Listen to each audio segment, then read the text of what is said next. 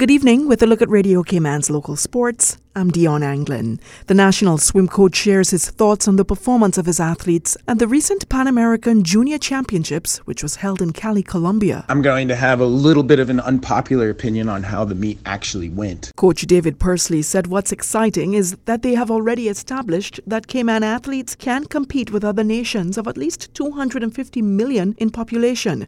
However, going forward, he believes the Cayman Swimming Organization needs to make some serious adjustments. I think that we fell very short of our potential. Our potential was great. Our potential was maybe coming out of this with both relay and individual medals, but we came up short on the organizational side going into the meet, and I think hurt us a little bit. We came up short with training facilities. You know, normally it's an 18 week season that we run at Stingray, and we only had 7.5 weeks in the pool, so that definitely hurt us a little bit. We came up short on long course racing opportunities for the swimmers over the past two years. Um, Jordan only had to try a race one other time at UANA, and and since 2019 Carifta. He's probably grown about four inches and is about 25 pounds stronger. So he's a completely different human being than what he was in 2019. So we needed to get him a few more long course racing opportunities. Those things make a big difference when you're trying to swim at that level. Mental preparation is one of the most important aspects of peak performance under pressure,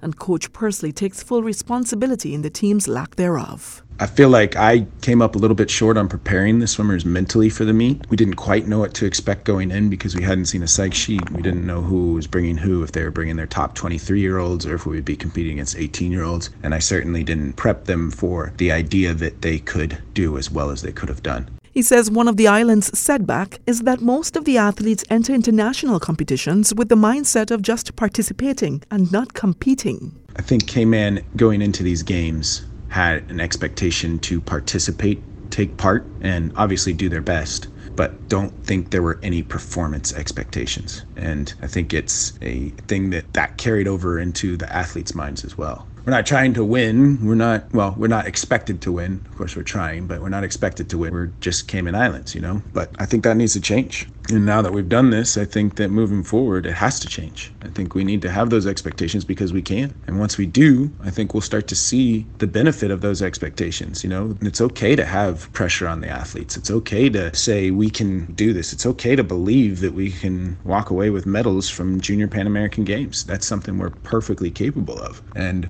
once we have those expectations, I think it'll raise the field of play for the athletes. I think it'll raise the preparation for the coaches. I think it'll raise the expectations for the organizational standpoint leading into the meet. Just seems to me like moving forward, if we were to have the same meet that we had this year at the next Junior Pan American Games, I think it'd be a major disappointment. We have plenty of excuses. It's our first time, and that's fine. But I certainly feel that we could have done better. Nevertheless, Coach Pursley says he's quite pleased with the performance of his athletes at the high level tournament last week. That's not to say I'm not proud of course I'm proud. You always got to look back from a critical standpoint, especially as a coach. Otherwise, you're not moving forward. I'm certainly proud to represent Cayman, express my gratitude, and say thank you to the CIOC and CIASA for the opportunity. Um, I've been waiting for this for a while, and it was certainly everything I'd hoped it would be. It was an awesome experience and, and a great honor to serve as the head coach for the first Junior Pan American Games. I'm very proud of the swimmers and the way they conducted themselves. You know, we have great kids that honestly just do a great job of representing themselves overseas So, not to take away just negatives from this. There's a whole lot of positive. And hopefully, we won't be saying this for long, but it was a very valuable experience for the swimmers. And going forward, we won't be looking for valuable experiences. We'll be looking for bigger performances. The Cayman Islands Athletics Association will be hosting a one day seminar on all about athletics for members of the public who are interested in officiating at track and field events for the upcoming season and beyond. The seminar will take place at 10 a.m. on Saturday, December 11th, at the Truman Bodden Sports Complex, and participants will be taught the roles and functions of officials at a track and field event and how the various disciplines in the sport are judged and decided on.